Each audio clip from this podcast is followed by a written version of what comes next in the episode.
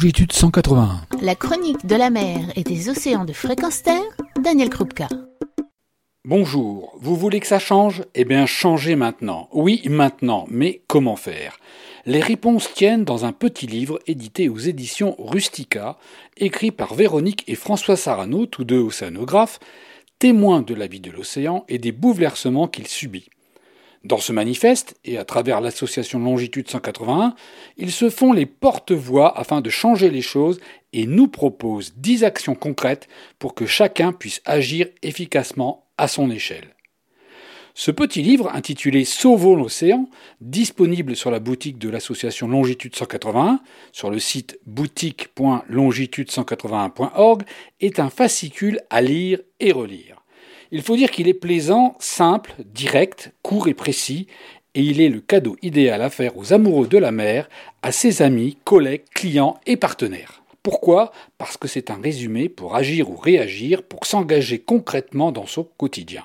Préfacé par Isabelle Autissier, j'y reviendrai, ce livre offre en introduction des éléments qui mettent clairement en évidence l'urgence à agir.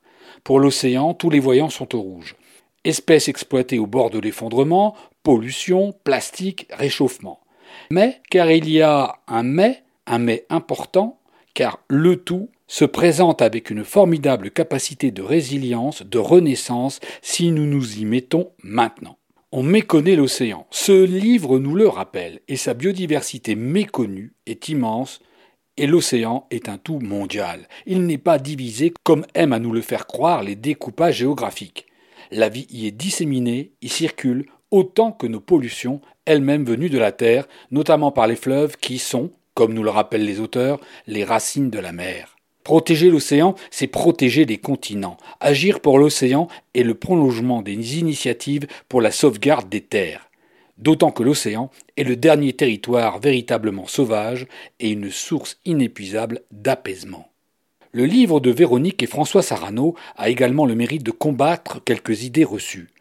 Non, l'océan n'est pas inépuisable. Les documentaires animaliers nous leurrent. Ni foisonnement de vie, ni atteinte ponctuelle, l'océan n'est ni intact ni détruit, mais outrageusement blessé. Blessé par nos détritus, nos pesticides, notre plastique, notre chimie. Mais l'océan, ce n'est pas non plus un simple réservoir de richesses que l'on peut extraire. Non, la pêche n'est pas une activité de production, c'est une cueillette. Plus on pêche, moins on récolte.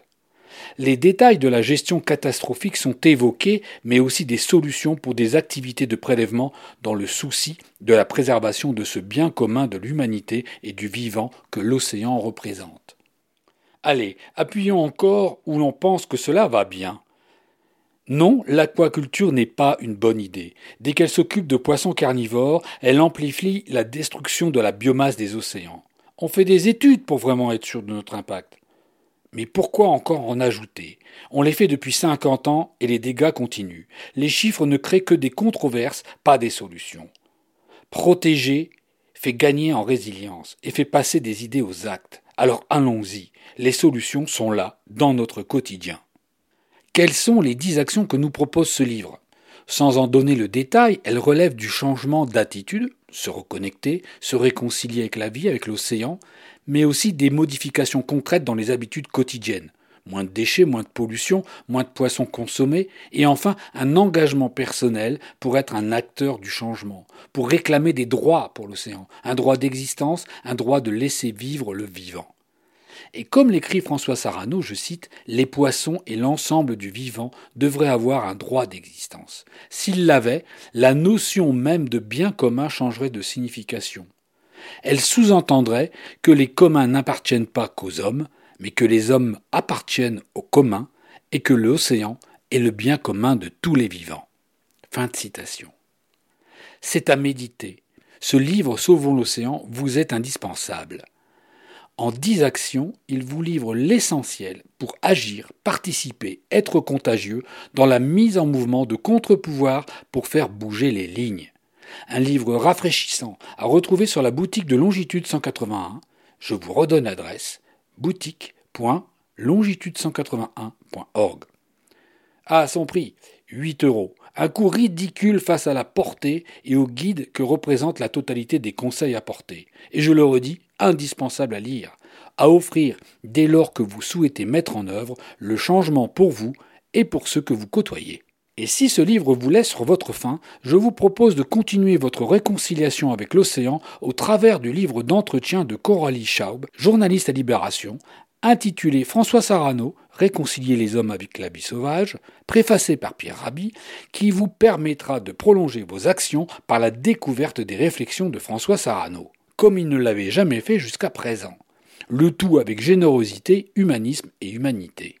Un François Sarano, conteur et philosophe, qui gagne un public toujours plus nombreux et fervent, sans doute parce que son discours n'a jamais semblé si actuel, si riche de sens, dans un monde rongé par le doute et les désastres écologiques. Et cet homme-là, croyez-moi, il faut l'écouter, il faut le lire et il faut le rencontrer. Cet homme-là nous surprend par ses constats, ses observations, ses réflexions, bien souvent à l'encontre des pensées établies, des principes existants, transformant ses résultats en une philosophie quotidienne appliquée et active.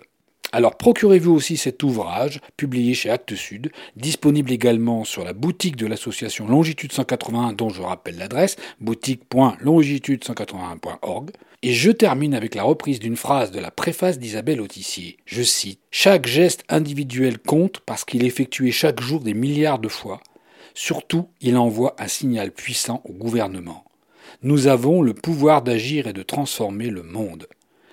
L'avenir est sombre, mais il n'est pas écrit. La nature est incroyablement bonne fille. Si on la laisse tranquille, elle reprend vie et couleur. Retrouvez et podcastez cette chronique sur notre site fréquence